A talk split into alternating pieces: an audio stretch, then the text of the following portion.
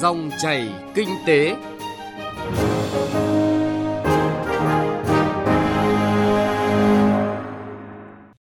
Kính chào quý vị và các bạn. Mời quý vị và các bạn cùng theo dõi chương trình Dòng chảy kinh tế thứ hai ngày 11 tháng 5 năm 2020. Trong 20 phút của chương trình, chúng tôi sẽ chuyển tới quý vị và các bạn những nội dung chính sau. Chính sách thuế hỗ trợ người dân và doanh nghiệp bị ảnh hưởng do dịch COVID-19. 93 thủ tục đã tích hợp lên Cổng Dịch vụ Công Quốc gia, ngành thuế hỗ trợ tối đa cho người nộp thuế.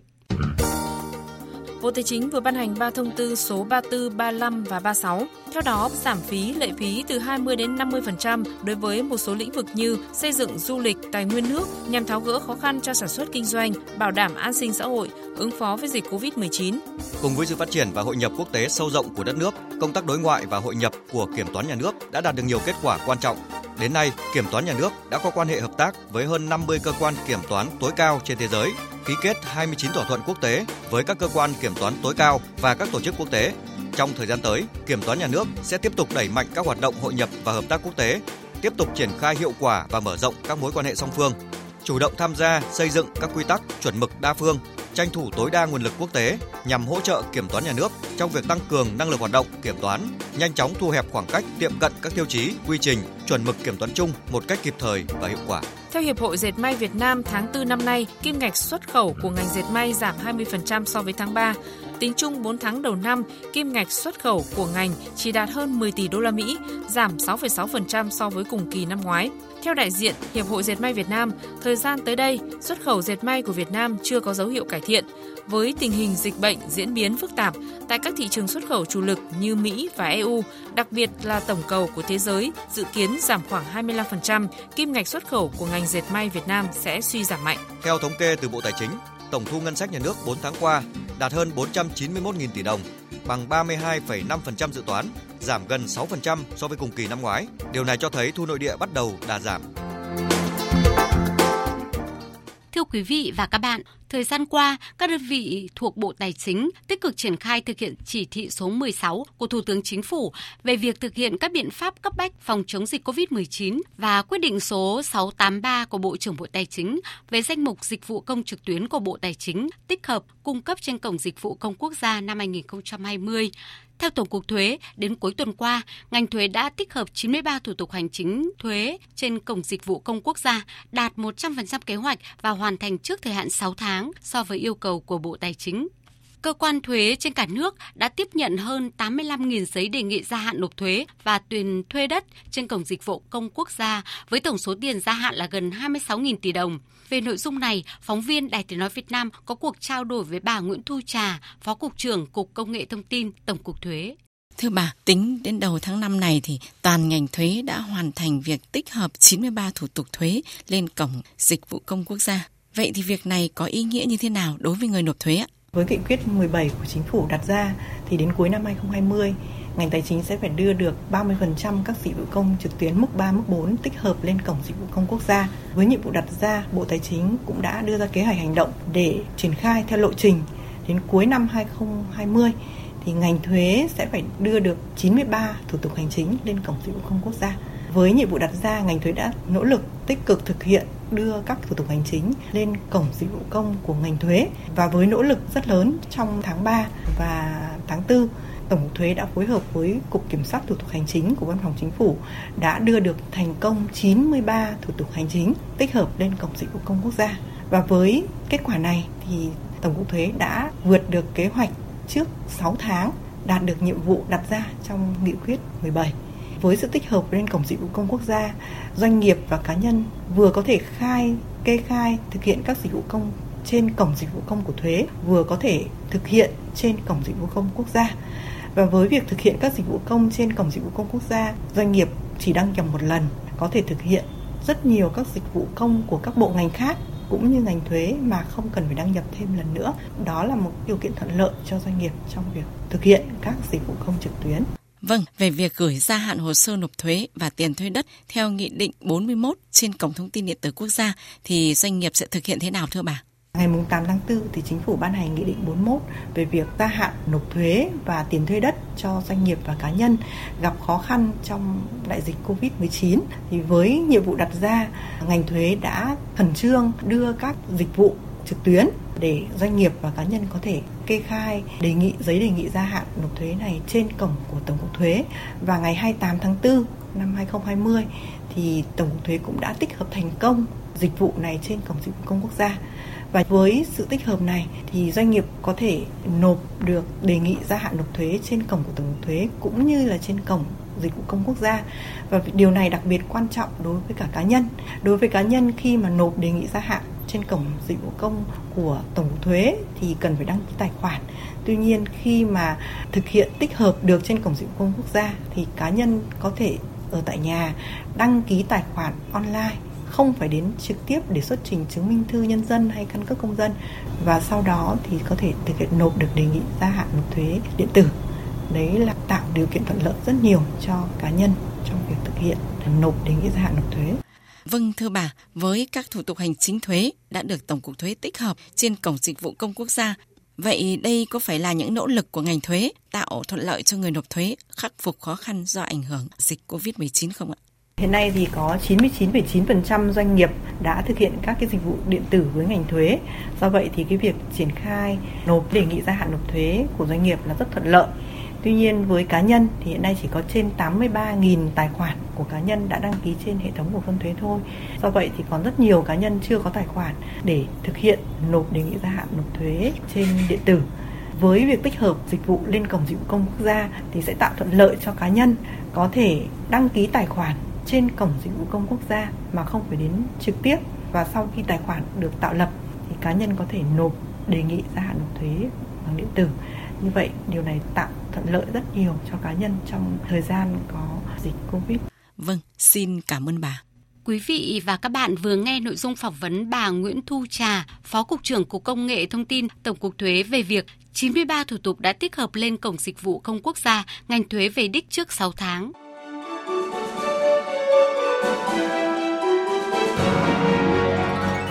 Dòng chảy kinh tế, dòng chảy cuộc sống.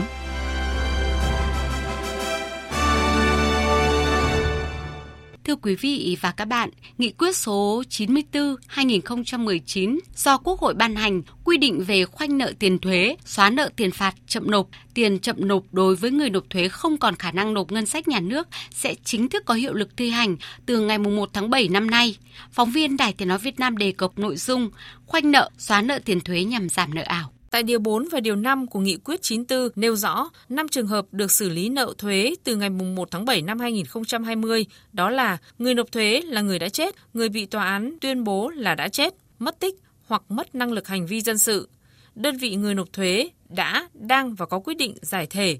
Người nộp thuế đã nộp đơn yêu cầu mở thủ tục phá sản hoặc bị người có quyền nghĩa vụ liên quan nộp đơn yêu cầu mở thủ tục phá sản theo quy định của pháp luật về phá sản người nộp thuế không còn hoạt động kinh doanh tại địa chỉ kinh doanh đã đăng ký với các cơ quan có thẩm quyền không còn hoạt động. Người nộp thuế đã bị cơ quan quản lý thuế có văn bản đề nghị cơ quan có thẩm quyền hoặc đã bị cơ quan có thẩm quyền thu hồi các loại giấy chứng nhận kinh doanh. Người nộp thuế bị thiệt hại vật chất do gặp thiên tai, thảm họa, dịch bệnh, hỏa hoạn, tai nạn bất ngờ người nộp thuế cung ứng hàng hóa, dịch vụ được thanh toán trực tiếp bằng nguồn vốn ngân sách nhà nước, bao gồm cả nhà thầu phụ được quy định trong hợp đồng ký với chủ đầu tư và được chủ đầu tư trực tiếp thanh toán nhưng chưa được thanh toán. Bà Nguyễn Thị Cúc, Chủ tịch Hội Tư vấn Thuế Việt Nam cho biết. Vấn đề chúng ta giảm thuế gì, miễn thuế gì và phải tác động trực tiếp và có thể giúp cho doanh nghiệp. Còn nếu chúng ta đưa ra những cái miễn giảm mà chỉ có trên lý thuyết thôi cho nó đẹp nhưng mà không có thực hiện được thì không nên. Đưa ra những cái gói giải pháp thế nào để phù hợp với yêu cầu thực tế. Giảm thiểu những cái thủ tục hành chính tạo điều kiện người ta thuận lợi nhất và làm thật kịp thời. Theo chuyên gia kinh tế Nguyễn Đức Thành, một trong những quy định tại nghị quyết số 94 đang được doanh nghiệp đặc biệt quan tâm, đó là việc xóa nợ tiền thuế, tiền chậm nộp, phạt chậm nộp, nợ thuế, chính thức thực hiện từ ngày 1 tháng 7 tới. Theo đó có 4 nguyên tắc xử lý nợ, trong đó đáng chú ý việc xử lý nợ nhằm tạo điều kiện tháo gỡ khó khăn cho người nộp thuế nhưng phải phòng ngừa và ngăn chặn việc lợi dụng chính sách để trục lợi và cố tình chây ý nợ thuế. Tôi nghĩ là đối với những khoản nợ động mà thực sự không thể thu hồi được hoặc là nếu thu hồi được thì cái chi phí nó rất lớn thì chúng ta cũng có thể cân nhắc là xem xét xóa. Nó giống như là xóa những khoản nợ xấu để cho thứ nhất là doanh nghiệp có cơ hội một họ khép lại các quy trình của họ hai là họ có thể có những cái phát triển ở giai đoạn mới. Và đấy là cái chuyện cũng là bình thường của nền kinh tế. Chỉ có một điều là ở Việt Nam ấy, thì cái thực thi chính sách thì luôn luôn nó sẽ có vấn đề. Thế thì chúng ta luôn luôn phải để ý và lưu ý điều đó bởi vì khi mà chúng ta thực thi chính sách thì có những doanh nghiệp thực sự là đã chết hoặc là khoản thu đã không bao giờ thu được nữa rồi, thì chúng ta buộc phải xóa. Nhưng cũng có thể có những doanh nghiệp hay là những cái cơ quan mà phối hợp với doanh nghiệp đó có thể lợi dụng những chính sách này để xóa những khoản thuế mà nó còn đang nằm ở mập mờ, thực ra là có thể thu được. Thế nhưng mà chúng ta lại bỏ qua thì đó lại là một cái cách trợ cấp, hay là như chúng tôi nói, đây là một cái chi tiêu thuế mà có thể là chúng ta không nên có một trong những điểm mới của luật quản lý thuế vừa được Quốc hội thông qua và chính thức có hiệu lực từ ngày 1 tháng 7 năm 2020, đó là việc quy định cởi mở hơn trong trường hợp xóa nợ tiền thuế. Theo đó, các trường hợp được xóa nợ thuế vẫn giữ như quy định hiện hành. Riêng khoản nợ thuế đã quá 10 năm, cơ quan thuế không phải áp dụng tất cả các biện pháp cưỡng chế, 7 biện pháp như quy định hiện hành, mà chỉ cần áp dụng biện pháp thu hồi giấy chứng nhận đăng ký doanh nghiệp, đăng ký hợp tác xã, đăng ký hộ kinh doanh, đăng ký đầu tư, giấy phép thành lập và hoạt động, giấy phép hành nghề là có thể được xem xét xóa nợ thuế. Điều vướng nhất hiện nay là yêu cầu cơ quan thuế phải áp dụng tất cả các biện pháp cưỡng chế không thu hồi được mới xóa nợ. Bây giờ chỉ cần áp dụng một biện pháp duy nhất không thu được nợ cũng xem xét xóa nợ nên nợ thuế, đặc biệt là nợ ảo sẽ giảm. Ngoài ra, thẩm quyền xóa nợ thuế cũng đã được nâng lên mức 5 tỷ đồng giao cho Chủ tịch Ủy ban Nhân dân cấp tỉnh đến 10 tỷ đồng giao cho Tổng cục trưởng Tổng cục Thuế, Tổng cục trưởng Tổng cục Hải quan, đến 15 tỷ đồng giao cho Bộ trưởng Bộ Tài chính. Thứ trưởng Bộ Tài chính Trần Xuân Hà cho biết, việc mở rộng đối tượng xóa nợ thuế nhằm giảm nợ ảo nhưng phải đảm bảo chống lợi dụng để trốn thuế. Tới đây, Bộ Tài chính sẽ tiếp tục chỉ đạo Tổng cục Thuế, các cơ quan thuế ở địa phương tiếp tục hoàn thành nhiệm vụ quản lý thu thuế, thu đúng, thu đủ, chống thất thu ngân sách nhà nước, đảm bảo phát hiện, ngăn chặn và phòng ngừa những trường hợp trốn thuế, tránh thuế hay làm sói mòn cơ sở thuế. Đồng thời cũng phải thực hiện tốt công tác cải cách thủ tục hành chính, nâng cao cái tinh thần thái độ phục vụ người dân và doanh nghiệp và đặc biệt là hỗ trợ cho nhóm các doanh nghiệp vừa và nhỏ, doanh nghiệp siêu nhỏ, doanh nghiệp khởi nghiệp và các hộ kinh doanh.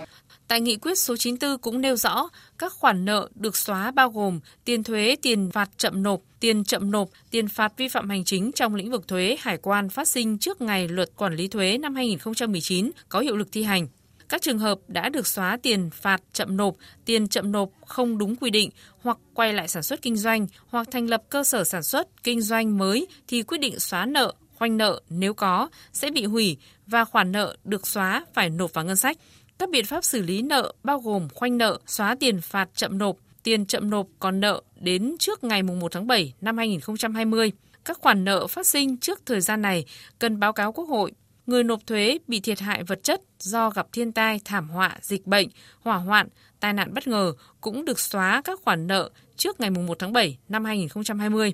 Ngoài ra, người nộp thuế cung ứng hàng hóa, dịch vụ được thanh toán trực tiếp bằng nguồn vốn ngân sách nhà nước mà chủ đầu tư chưa thanh toán cũng được xóa tiền phạt chậm nộp, tiền chậm nộp còn nợ đến trước ngày 1 tháng 7 năm 2020. Tất cả trường hợp này phải tuân thủ những quy định khá nghiêm ngặt về trình tự, hồ sơ và thủ tục xóa nợ thuế. Cà phê doanh nhân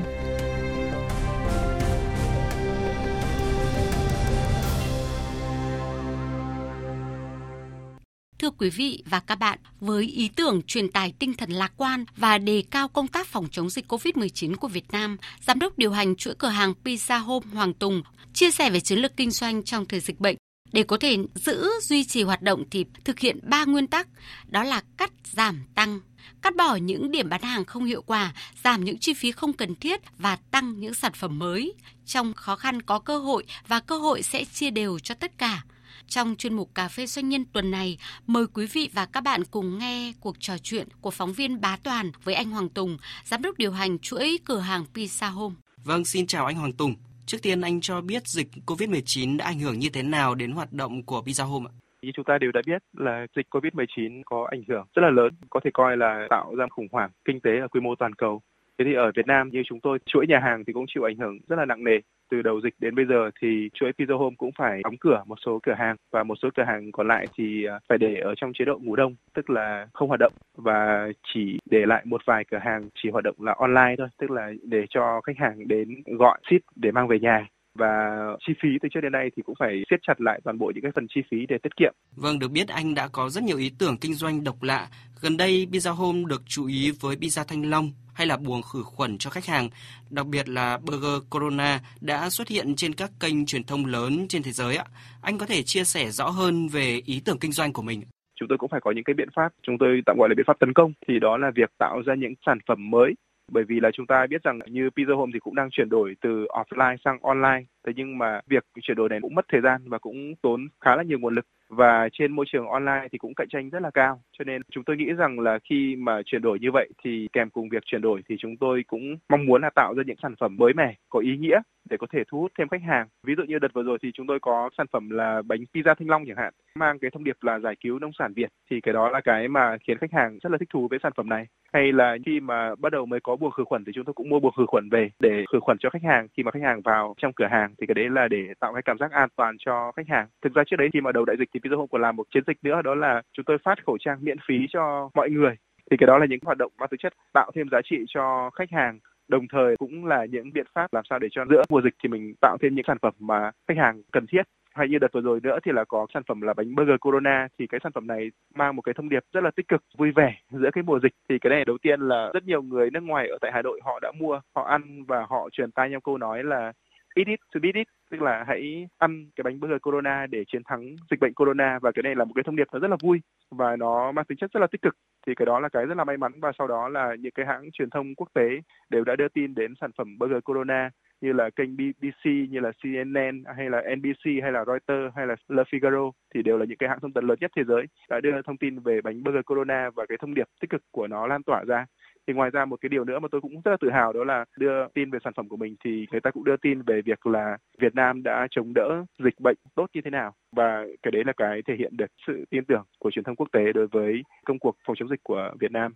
Vâng, dịch COVID-19 gây nhiều thử thách cho doanh nhân, tuy nhiên cũng là cơ hội để mỗi doanh nhân chứng minh năng lực của mình. Với Pizza Home thì anh đã lựa chọn chiến lược kinh doanh là gì? Thực ra thời điểm hiện tại thì dịch bệnh cái đó là cái khiến cho doanh nghiệp cũng phải ở tình trạng là cố gắng tồn tại. Bây giờ là sẽ tập trung vào mục tiêu đầu tiên là tồn tại qua mùa dịch. Thì chiến lược của chúng tôi vẫn tập trung vào làm sao là để có thể là cố gắng tiết kiệm và chất chiêu từng dòng tiền để có thể là tồn tại qua mùa dịch được. Biện pháp như của Pizzo bây giờ thì chúng tôi chia làm ba cái nhóm giải pháp. Thứ nhất là cắt, giảm và tăng. Đầu tiên là cắt, nghĩa là cắt bỏ tất cả những hoạt động nào mà nó không tạo ra giá trị, không hiệu quả, phải cắt bỏ giải pháp thứ hai đó là giảm. Thì ờ, chúng tôi cố gắng là thương thuyết với cả những chủ nhà để có thể giảm giá tiền thuê. Và những mặt bằng nào mà không giảm giá tiền thuê được và bài toán kinh doanh không hiệu quả thì chúng tôi cũng đưa vào nhóm giải pháp cắt. Ngoài ra thì ờ, việc giảm nữa là chúng tôi cố gắng là chúng tôi giảm thiểu những chi phí, giả soát là những cái chi phí tiết kiệm những cái chi phí, kể cả những cái chi phí về điện, về nước, tiết giảm được những cái phần đó thì cũng ra được thêm những dòng tiền cho doanh nghiệp. Thực ra thời điểm khủng hoảng như này thì doanh nghiệp tiết kiệm được đồng nào thì nó cũng rất là quý. Mình phải chất chiêu từng dòng tiền một.